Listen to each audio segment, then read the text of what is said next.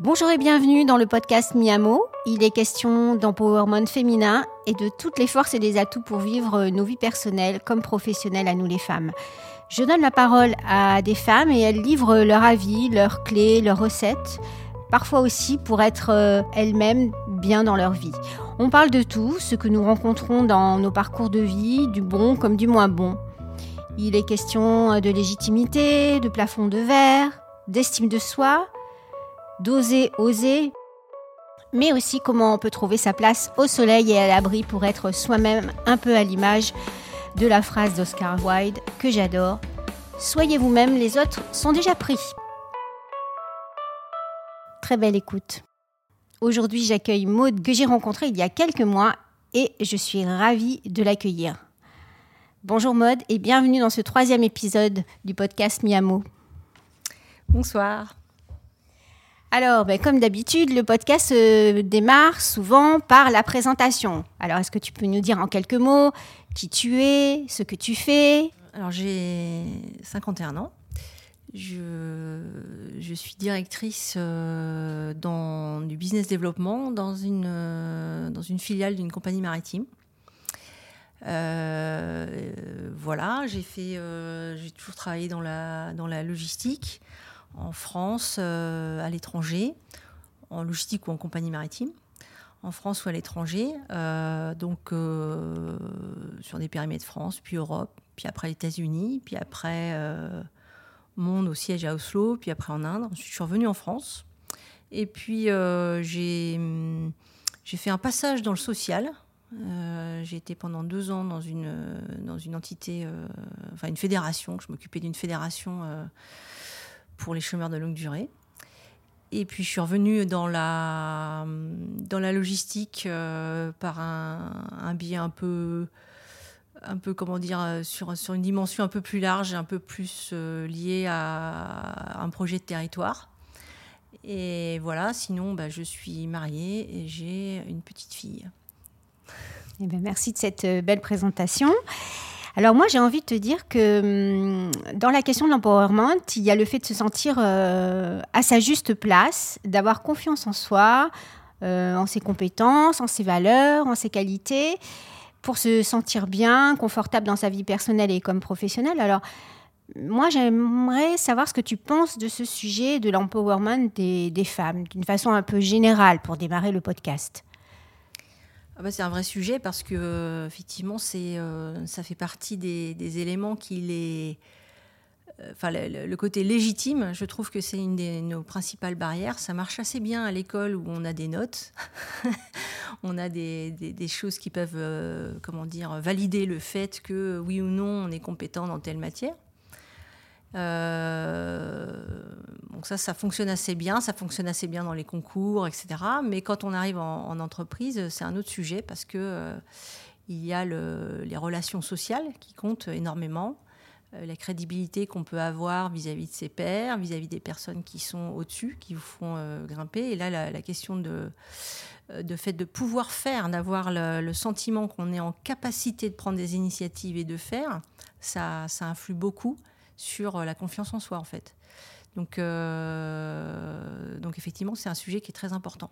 C'est un sujet qui est très important de façon l'empowerment de toute façon en entreprise parce qu'on a, on vient quand même d'une, on est encore un peu dans une culture. Alors ça s'est amélioré avec, je trouve, le coffin et, euh, et les et le fait de pouvoir travailler de chez soi, mais on était quand même encore dans une culture de management relativement sur le contrôle et assez peu sur l'initiative.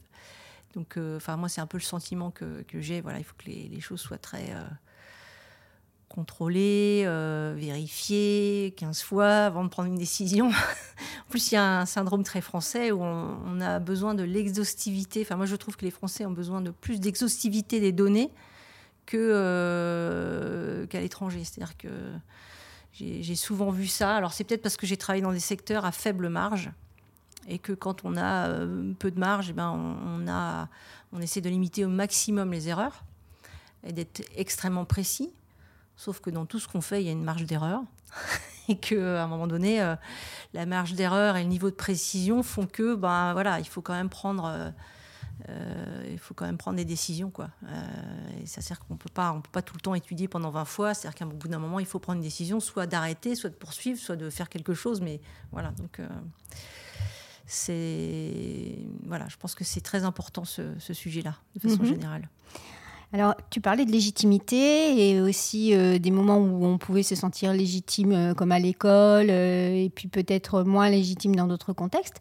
Et toi, tu en es où? Dans quelle mesure tu as rencontré ce sentiment, alors ce fameux syndrome de l'imposteur et euh, j'anticipe sur un peu ta réponse parce qu'on a, on en a parlé aussi. Tu, me confiais que récemment, tu pensais l'avoir dépassé. Alors ça, c'est, une super euh, clé et recette peut-être à, délivrer. Euh, qu'est-ce que tu en penses, toi?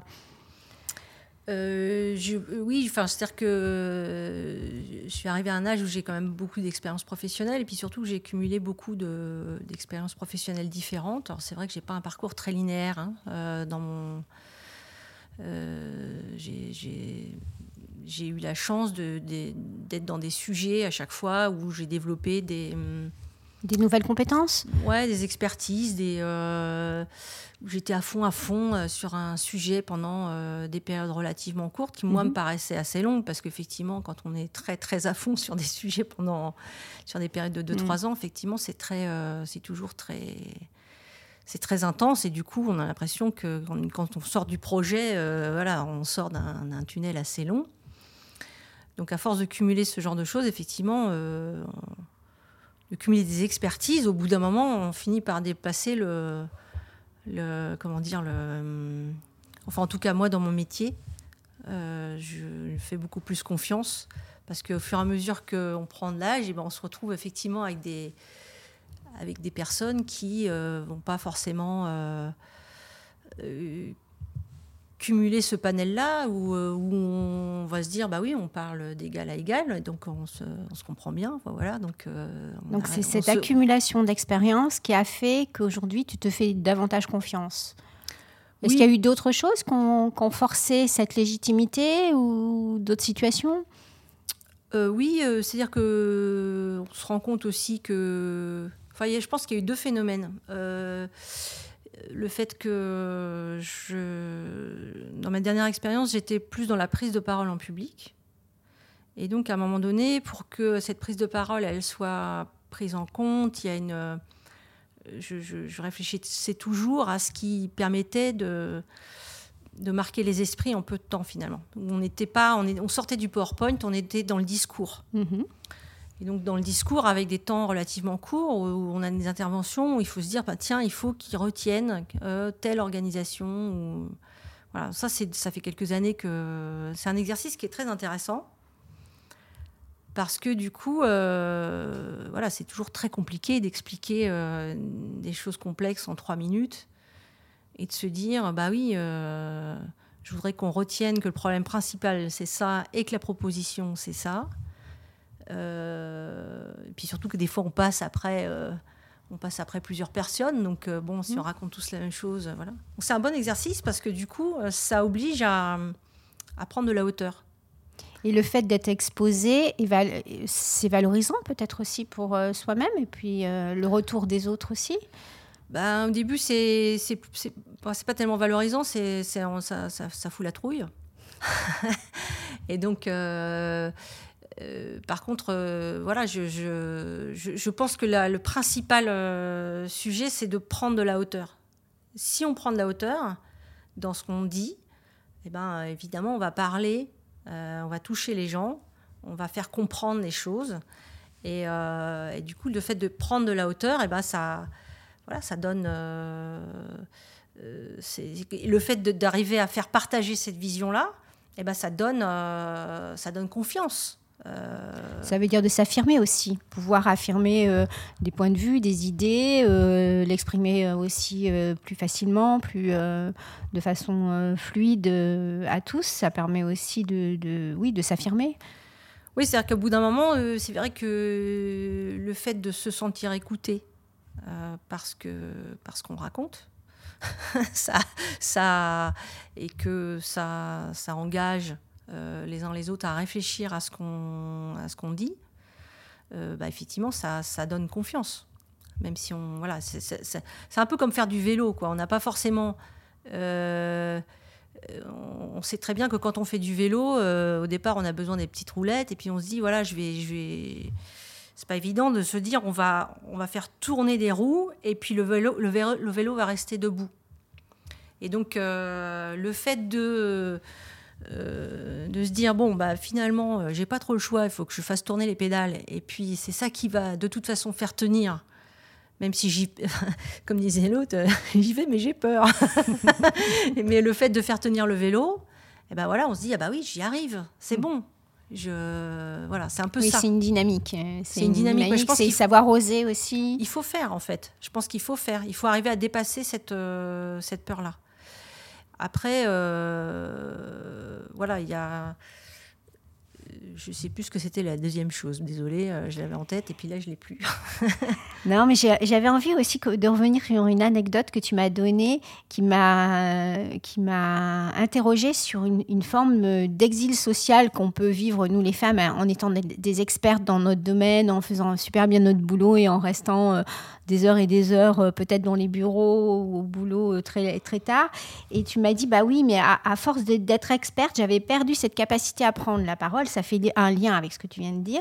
Et euh, tu étais presque devenu un rat de bibliothèque, là, comme on dit. C'est-à-dire qu'on est super fort, on en a plein la tête. Et, on, et puis finalement, après, ce côté social, il était moins présent et tu as dû te, finalement mieux t'accomplir aussi et eu cette chance de t'accomplir dans cette, dans cette euh, dernière mission-là dont tu nous parlais. Ouais.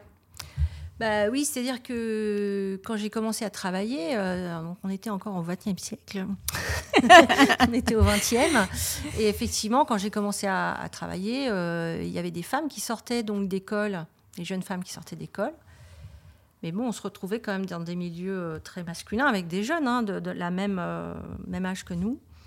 Mais je trouvais la, une des difficultés que, que, j'avais, que mes collègues avaient, c'était euh, dans la prise de parole. Euh, je, voyais mes collègues masculins euh, expliquer ce qui se passait, et puis bah, quand c'était soit ma collègue, soit moi qui passions, on était bombardé de questions.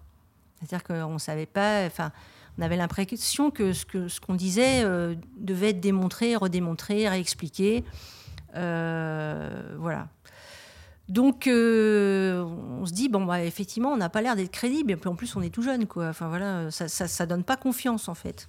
Donc, euh, je, trouve qu'on a plutôt une tendance à, enfin, en tout cas, dans ma génération, à, s'être enfermé un peu dans des sujets euh, d'expertise, à travailler, travailler, travailler pour être reconnu comme expert.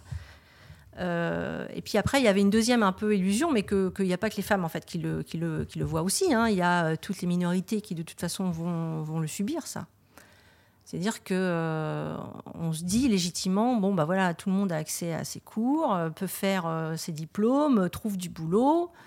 À un moment donné, si on travaille dur et si on, on, obtient des résultats, on va monter quoi. On va, on va être repéré et puis on va suivre le même chemin que les autres. Puis à un moment donné, on ne suit pas le même chemin.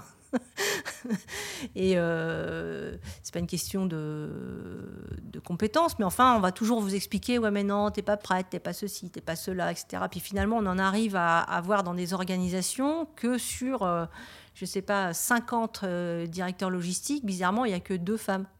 Mm-hmm. Euh, et puis alors, c'est pas que dans un pays, quoi. C'est dans plein de pays. Bien sûr. Alors on va vous expliquer, ouais, mais c'est histoire de maternité, de machin. C'est quand même bizarre qu'un truc qui dure, euh, euh, je sais pas, on va dire la maternité plus la petite enfance. Bon, mettons, ça dure 4-5 euh, ans, que ça quand même, ça génère un écart de carrière à hauteur de 20 ans. Sur pas, pas juste... pas juste sur, sur, sur un site, sur une cinquantaine de sites, ça fait quand même beaucoup, et qu'on retrouve le même phénomène qui se reproduit euh, ailleurs. Donc ça, en fait, ça, voilà, moi j'ai beaucoup vu ça euh, chez, les femmes. Alors, euh, en, tout, cas, celles qui ont, comme moi, développé ces expériences opérationnelles et qui développent une expertise. Donc, au bout d'un moment, on finit par être, comment dire, reconnu pour cette expertise on va, je sais pas, moi, quand j'étais aux États-Unis, je me suis occupé beaucoup des sujets euh, mexicains pour euh, ma boîte. Bon, bah, dès qu'il y avait un, sujet mexicain, faut aller voir euh, Maude. Ok, très bien. Après, je m'occupais des sujets d'optimisation. Il faut aller voir Maud. Mais sorti de ce champ d'expertise-là, on vous demande pas votre avis, quoi. Donc, euh, donc euh, voilà. et ça, ça, crée, en fait, ça crée beaucoup, beaucoup de travail. C'est vrai qu'il y a une, euh, et ça crée aussi de la lassitude par rapport aux missions. Et ça crée, voilà, le fait de ne pas pouvoir aller s'ouvrir sur d'autres sujets, de ne pas pouvoir avoir des missions plus où on va faire de la décision, etc., où on va, s'ouvrir sur d'autres sujets. Et ben, ça crée aussi une espèce de, de lassitude par rapport à son métier et moi, j'ai vu pas mal de, burn-out chez des femmes qui ont, euh, je sais pas, entre 40 et 50 ans, parce qu'elles se retrouvent euh, euh, à bosser, bosser, bosser, sans forcément retrouver les fruits. Et, voilà, donc au bout d'un moment, forcément, on se lasse de ce qu'on fait. C'est évident, on peut pas faire pendant. Enfin, il y, y, en a qui arrivent à faire pendant 30 ans exactement la même chose. Moi, j'y arrive pas. On est pas mal à pas y arriver, en fait. Bien sûr. Tu, évoques ce plafond euh, de verre. Hein, euh, d'ailleurs, euh, je, conseille aux auditeurs et je, conseille aussi à, je te conseille aussi un très bon livre qui s'appelle Le plafond de glace, qui est écrit par Marion Poitvin, qui est une des premières femmes sauveteurs de haute montagne et guide. elle est toute jeune hein, et elle, parle de, de son expérience et de ce plafond professionnel.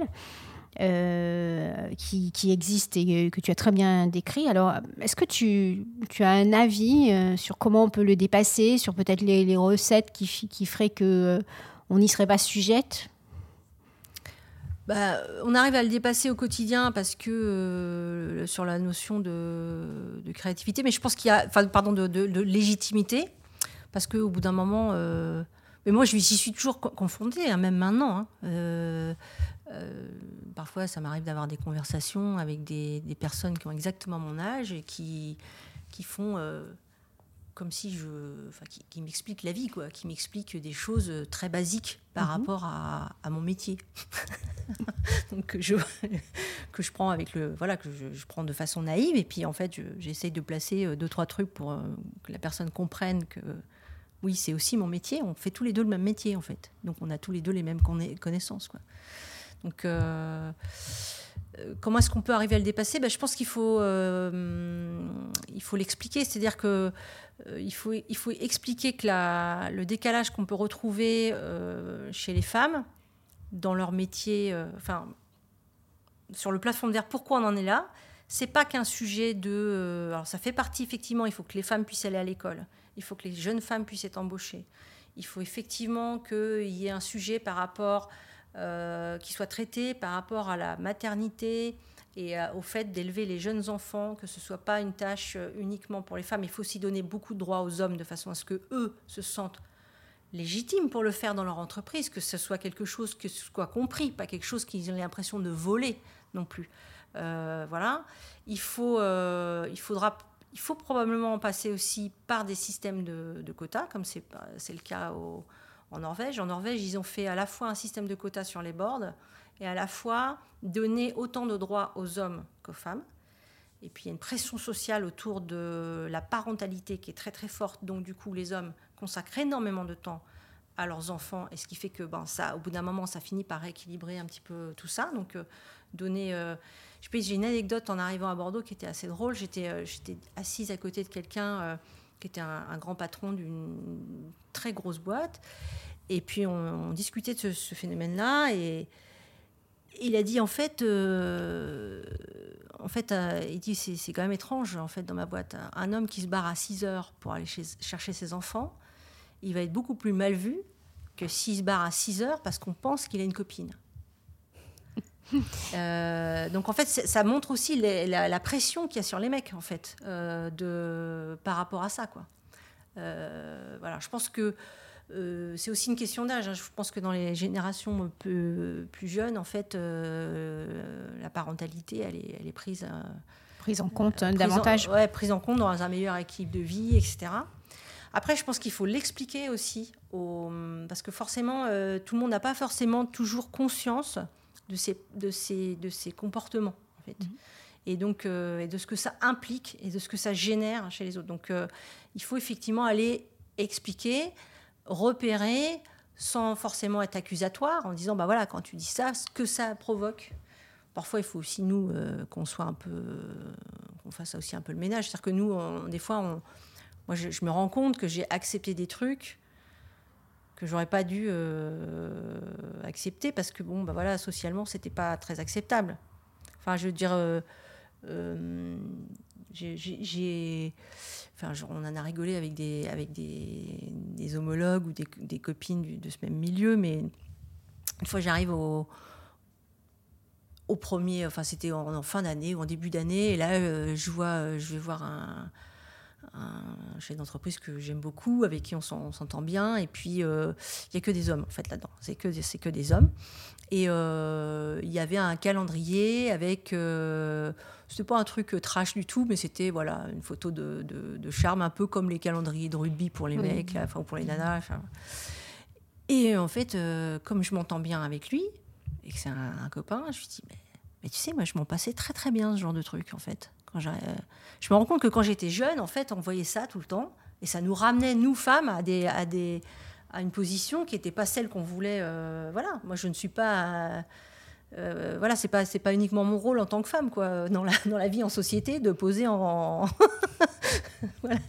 et donc et puis il me dit ouais il dit c'est pour rigoler c'est sympa machin je dis mais non c'est pas sympa et parce que je suis plus je suis plus vieille et que c'est c'est un copain je peux engager cette discussion avec lui. Bon, c'est même euh, un petit peu, un petit peu. Bon, après, on a dépassé ça, mais je, lui dis mais attends, tes filles, tu as deux filles. Euh, alors, euh, chez toi, tu mets ce genre de calendrier? Comment ça se passe? Tu voudrais qu'on ait les mêmes à l'école? On va dire ouais tout de suite. Mais bon voilà, on a on a réussi à avoir ce. Alors, ça il faut l'expliquer parce que je pense que tout le monde n'a pas forcément conscience de ce genre de truc. Oui, les représentations qui sont un peu acceptées, acceptables et euh, sur lesquelles il faut parfois revenir. Après il y a une autre chose qui est, euh, qui n'est pas forcément euh, faite. Il y a des éléments, des choses très concrètes à faire pour donner plus d'empowerment, plus de légitimité aux femmes, etc. Euh, mais qui sont pas forcément, euh, enfin moi je vois dans mon domaine, euh, qui sont pas forcément faites. alors, dans le domaine du maritime, il y a énormément de médailles. C'est des médailles, des médailles, des médailles du travail, des médailles. Alors, il y a des médailles du mérite maritime. Il y a, je sais pas. Bon, il y a beaucoup de médailles. C'est une tradition, etc. C'est une culture. c'est une culture. Ok. Et eh ben, il faut donner des médailles aux femmes. Il faut s'assurer que les femmes soient valorisées. Quand on a, euh, quand on a une visite, je ne sais pas, d'un officiel, il ne faut pas qu'il y ait que des hommes qui prennent la parole. Il faut euh, dire aux femmes, tu vas prendre la parole. Alors je sais, tu vas avoir la trouille, on va t'aider à prendre la parole, mais il faut, voilà. il faut valoriser ces actions-là, parce que euh, à partir du moment où vous avez, je ne sais pas, un ministre, enfin, on avait, on avait posé la question j'avais, j'avais dit ça à un secrétaire d'État à la mer. Je lui avais dit voilà, quand vous passez quelque part, valorisez le travail des femmes qui sont faits à, cet endroit-là, quoi. Euh, parce que c'est, ça a un impact énorme sur les hommes qui sont autour, en se disant tiens, au fait, euh, cette euh, comment ça se fait que elle, elle a comment ça se fait que elle, tout d'un coup, ah ouais, parce que c'est vachement intéressant ce qu'elle fait en fait. Euh, c'est un, enjeu social de sortir de ce côté euh, invisible, euh, ne pas faire de vagues, ne pas provoquer, être un peu la bonne élève. En fait, c'est un peu, un peu ça que tu, que tu nous dis là ce soir. C'est de, rendre visible celles qui font le boulot. C'est aussi que les femmes prennent la, la, mesure aussi de ces postures un peu de retrait que parfois on se donne aussi ou on s'octroie hein, sans même s'en rendre compte. C'est ça que tu es en train de nous dire? Oui, et puis en, fait, euh, à force de, toujours pédaler dans l'opérationnel, de respecter en permanence les règles, et eh bien on, se, on se distance complètement de, des relations sociales qui sont au travail et qui permettent euh, d'évoluer. Euh, forcément, les, les, mecs qui sont au-dessus, ils vont être dans des clubs, dans des réseaux, etc., parce qu'ils ont cette euh, ils ont un certain niveau dans l'entreprise qui leur permettent de. Euh, donc nous, on n'y a pas forcément accès. Euh, mais on joue pas non plus la carte de la sororité. Bien sûr. et, du, et du networking. On la, on la joue de plus en plus, parce que maintenant ça prend de plus en plus, mais au 20e, on la, on la, on la jouait pas tellement. Et je trouve que moi, je vois dans mes copines qui ont le plus réussi, c'est celles, enfin qui ont mon âge, c'est celles qui justement ont continué à cultiver cette, euh, ce, relationnel, etc. Et donc, euh, ça peut passer par des réseaux de femmes, ça peut passer par des réseaux professionnels, mais peu importe, il faut le cultiver parce que les mecs, eux, ils le font de façon très naturelle. Ça leur paraît complètement évident. Et c'est pas forcément euh, évident pour, euh, pour les femmes parce qu'on les a mis dans cette case-là. Quoi. Et j'ai envie de te dire, euh, ça implique de penser aussi à soi, c'est-à-dire qu'à un moment donné, il faut se privilégier peut-être, se, se, dire qu'on peut aussi le faire parce que ça nous fait plaisir ou parce qu'on va y rencontrer des personnes, c'est un peu. et qu'on va aussi passer un bon moment. Enfin, je sais pas, c'est aussi peut-être avoir une attitude un peu différente je parlais tout à l'heure du rat de bibliothèque, de la personne qui, a la sensation qu'elle fait bien son travail parce que effectivement elle va rester euh, peut-être un peu plus euh, un peu plus tard ou un peu plus longtemps au, bureau. Et du comment comment est-ce que tu fais ça toi? Euh, Penser à toi, ne pas être ne pas être toujours que dans ce, côté altruiste? Bah, c'est vrai, on n'a pas, on n'a pas forcément ce réflexe-là. Il faut s'autoriser à le faire en fait. C'est vrai que j'ai une anecdote parce que quand je travaillais aux États-Unis, euh, donc euh, quand tu parlais de rats de bibliothèque, effectivement, on passait des heures et des heures à.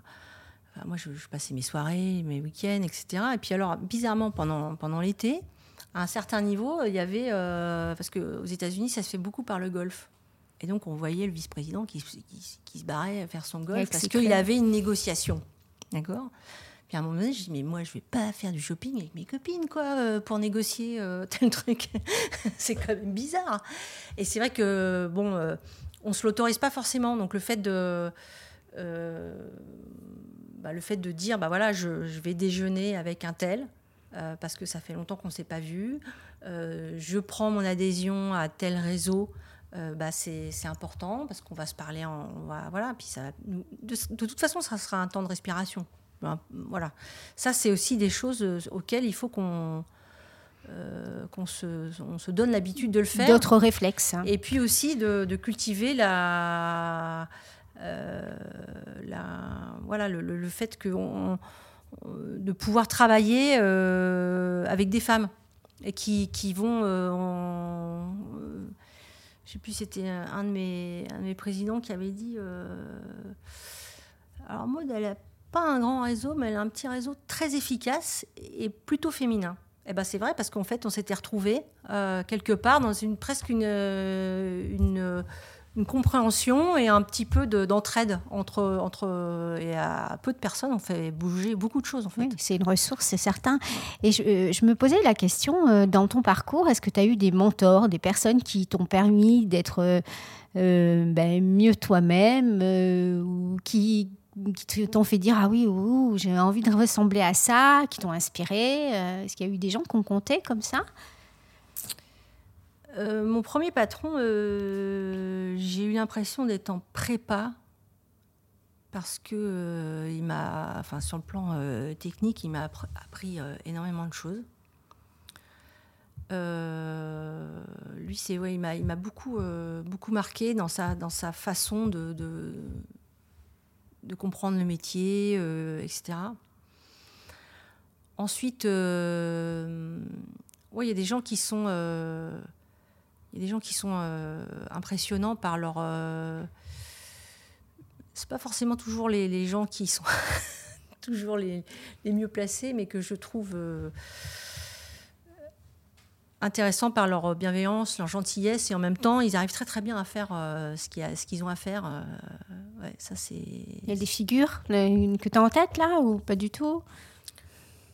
Euh, Non, il y a des gens avec qui c'était passionnant en fait de, de travailler parce que c'était facile, parce qu'on réfléchissait vite, parce oui, que une forme de feeling ouais, immédiat. Ça ouais, ça trace quoi. Voilà, ça c'est après des des gens qui m'ont vraiment inspiré. Je pense qu'il fait plutôt du côté chercher du côté euh, universitaire en fait parce que pas forcément toujours dans le, dans le travail mais dans le côté universitaire il y a des gens qui dans la recherche? Ouais quand j'ai repris mes études euh, je, je, trouvais ça génial. J'avais l'impression d'être alors ça c'était pas du tout dans mon métier hein. j'étais dans le, là c'était des études dans le social mais c'était c'était top. J'avais l'impression d'être à France Culture euh, toute la journée quoi. Et d'avoir des gens qui connaissaient très très bien leur, euh, leur sujet, qui le faisaient partager avec passion. Et puis voilà, ça c'est vachement inspirant. Ouais. Alors, dans ta présentation personnelle, tu as parlé du fait que tu étais maman. Alors, Il y a toujours cette thématique du four et du moulin, là, moi, c'est toujours... Euh, euh, est-ce que tu refuses d'être four et au moulin? Est-ce que tu sais dire non? Est-ce que tu portes tout? Comment tu t'organises? Parce que c'est tout, un, tout un art aussi de tout concilier et, et d'arriver finalement à, avoir cet équilibre qui est parfois fragile, hein, cette, la conciliation de la vie personnelle et professionnelle. C'est un sujet euh, important pour nous les femmes, pour les hommes aussi, bien sûr. Mais comment, comment toi tu le vis? Alors moi je le vis parce que comment dire, je, on est on est on est vraiment coparents quoi, voilà. Tu parles de coparentalité, c'est-à-dire que tu, tu, as le sentiment de partager la parentalité et tu as une part à faire et l'autre aussi, c'est ça? Oui, il y a un partage, ouais, de, de après, il y a des choses euh, où on va prendre des habitudes sur, euh, sur certaines choses. Donc, du coup, on ne va pas tout partager. Il y a Bien des, sûr. Il y a des, voilà. Mais oui, oui, il y a. Il y a... Voilà, si, si, s'il y a un excès d'un côté, on essaye de, de rebalancer, de, rebalancer de, de l'autre. C'est un principe pour toi, ce côté euh, d'égalité. De... Mais je, je, vois chez, mes, chez les personnes avec qui, bah, en fait, je, comme je travaillais qu'avec des hommes, effectivement, ils avaient toujours euh, cette inquiétude-là. Est-ce que tu dois partir, euh, etc. Euh, bah oui, si j'ai prévu de partir, il faut que je parte parce que bon, l'école elle va fermer quoi. Mais par contre, si on doit se voir plus tôt, bah, ça se programme, c'est pas très grave quoi. il suffit qu'on, si je dois partir plus tard, ça se, ça s'organise. Oui, ça s'organise ou alors bah tiens, ce soir-là, c'est pas moi de toute façon qui vais la chercher, donc je m'en fous en fait de terminer tard. Mm. Mais euh, c'est toujours comme ça que ça s'est réglé. Alors après, euh, on n'en a qu'une. Hein. On n'en a pas. Euh, donc c'est simple en fait, pour faire à manger, etc. J'imagine ceux qui en ont deux ou trois, c'est plus compliqué. Alors, peut-être avant-dernière question, avant de terminer le podcast, quand on s'est parlé aussi, tu as abordé un sujet que je creuse en ce moment et sur lequel tu as beaucoup de choses à dire. Et euh, tu m'as parlé d'un mot qui est euh, le mot de tabou au sujet de la ménopause. J'aimerais que, tu me dises aussi euh, ce que tu penses de ce moment de vie, hein, qui n'est pas une maladie, hein, qui, qui, qui, qui, te marque en fait sur le fait qu'on en parle très peu, que ça touche beaucoup de femmes, que c'est quelque chose qui reste quand même assez mystérieux. Enfin voilà, je ne vais pas faire le sujet à ta place, mais j'ai trouvé très intéressant ton point de vue là-dessus. Ah bah oui, c'est tabou et puis euh, pour peu que ça sorte, euh, c'est pas un sujet qu'on a. Enfin, c'est plutôt un plutôt un sujet de moquerie ou autre. Enfin, je veux dire, moi, on entend des blagues sur le sujet. Enfin, genre. Euh, en, clair, qu'est-ce qu'on vient emmerder le monde avec la ménopause, quoi? Je veux dire, c'est, c'est, un peu ça que. Enfin, moi, c'est un peu comme ça que je le ressens. Alors que, euh, alors effectivement, il y a toujours quelqu'un pour vous dire qu'il n'y a jamais eu de problème, en fait. Euh, que c'est toi ou que c'est les autres, etc. Mais effectivement, il y a 10 personnes. Enfin, je crois que j'avais écouté une émission là-dessus qui disait qu'il y avait 10% des personnes, enfin des femmes, qui, pour qui ça posait zéro problème, en fait. Il n'y avait pas de, pas, de, pas de sujet. Donc, euh, et puis très clairement, on se pose vraiment pas la question avant que ça nous tombe dessus, quoi. Moi, ça m'est tombé dessus pour une question euh, médicale, euh, donc de façon très brutale, en fait. Et donc là, forcément, on est obligé de se dire ah oui, c'est abordant. Mais oui, effectivement, on trouve quand on j'ai cherché moi, enfin même dans le dialogue avec les médecins ou quand j'ai cherché des informations sur le sujet, je trouve que les, les, réponses, enfin déjà, euh, c'est pas évident de trouver des, des réponses. Et puis, euh, quand on regarde la liste des symptômes possibles et qu'on en parle à son médecin, même un médecin très ouvert sur le sujet, il dit ah bon, ah bon, ah bon. bah oui, oui, oui, oui, ça provoque des gros problèmes de sommeil. oui, c'est pas évident d'être d'être complètement trempé en pleine réunion. Euh, c'est vraiment un. Des fois, il y a des situations vraiment très compliquées, quoi. Enfin bon, moi j'ai vécu ça, le, fait d'avoir très très chaud, etc. Euh, Et qu'est-ce que ça dit de notre euh, situation de femme en fait puisque qu'est-ce, qui fait qu'aujourd'hui, on... alors en en parlant déjà, ça permet de, sortir de ce tabou, mais qu'est-ce qu'on peut faire pour que pour diffuser une, une, vision autre de ce sujet, pour faire avancer les choses? Bah, Je pense que c'est un peu comme l'histoire de des histoires de, de, douleur par rapport à, aux femmes, en fait. Quelque part, il y a une. Il y a a un, enfin, c'est pas, c'est pas exprimé comme ça, mais on, comprend que quelque part, euh, la douleur doit faire partie de. du package quoi femme donc euh, c'est comme euh, l'histoire de l'accouchement sans douleur c'était une révolution la péridurale ça a été une révolution mais c'était il a été admis pendant des centaines, des milliers d'années que voilà, ça devait se passer de façon douloureuse. Mhm. Euh, donc, euh, bon, voilà, je, pense que c'est un peu comme certaines étapes de la vie. Voilà, on, on se dit, bah oui, c'est normal. Ça nous apprend à ne pas tout passer sous silence. C'est pas parce que c'est normal et c'est pas parce que c'est une normalité que pour autant il faut rien faire en fait. et le rendre invisible. Et le rendre euh, mm. complètement invisible. C'est pas mm. parce que effectivement euh, c'est quand on est ado on a plein de boutons. Tous les ados ont pas plein de boutons, mais euh, on pas. Mais c'est pas parce qu'un ado, bah voilà, il a des crises d'acné énormes qui vont le gêner et qui vont le gêner dans son rapport aux autres, dans son image de lui-même, etc qu'on lui dit bah écoute, euh, c'est normal mon pépère, euh, ça va passer. Et puis bah on va pas essayer de soigner les boutons quoi. Bien sûr. Ah, c'est un peu le même. Euh, c'est un bon exemple sur un passage de vie qui peut être. C'est un passage de vie qui est compliqué pour un mm. ado, pour plein, plein de raisons. et bien, il faut, faut quand même l'aider. Il faut en parler, il faut l'aider. Voilà. Il faut, Donc, faire des choses pour ça. Voilà, je, m'étonne quand même. Je, bon, moi, je n'avais pas le droit aux médicaments, mais je m'étonne quand même que d'avoir des copines qui qui, même avec les symptômes, ont dû faire plusieurs gynécos pour être traités euh, de, façon hormonale, de façon à ce que ces symptômes s'arrêtent. Euh, c'est quoi ce, c'est quoi ce, c'est quoi ce cirque en fait? C'est, euh, je dis mais non, c'est pas, voilà, on n'est pas forcément, enfin bon, en l'occurrence, les symptômes ils sont très variables. Hein. ça peut être des trucs dépressifs, machin, etc. non, bah c'est pas parce que c'est normal d'être ménopausée, dépressive qu'on va pas te traiter pour ta dépression, quoi.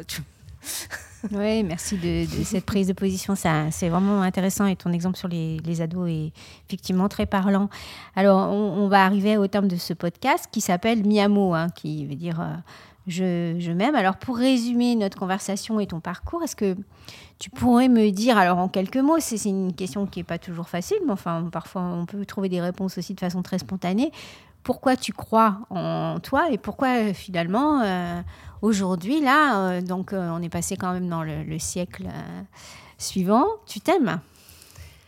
Je m'aime mieux, c'est pas. Non, non, je suis plus confiante en moi. Ça ne veut pas dire que c'est un peu différent de s'aimer, d'avoir plus confiance en soi. Euh, euh, c'est avoir plus confiance en soi, c'est lié à l'acceptation de soi. De là à se dire tous les matins en se regardant dans la glace, euh, je m'aime, non, j'en suis pas là. Alors peut-être quels sont les quels sont les aspects bah, de toi qui te plaisent, qui qui font que tu dis il y a du mieux. Est-ce que tu peux nous citer deux trois choses que voilà sur lesquelles tu es bah, tu es satisfaite, tu as la sensation d'avoir j'aime pas ce mot avancé, mais voilà, sur lequel tu, es, tu, tu, te, tu te dis, ah ça, c'est ça c'est chouette, j'aime ça en moi. Ben, je, suis euh, confiante euh, sur mes compétences. Je suis confiante sur le fait d'acquérir des compétences aussi, parce que ça, j'en ai fait un paquet.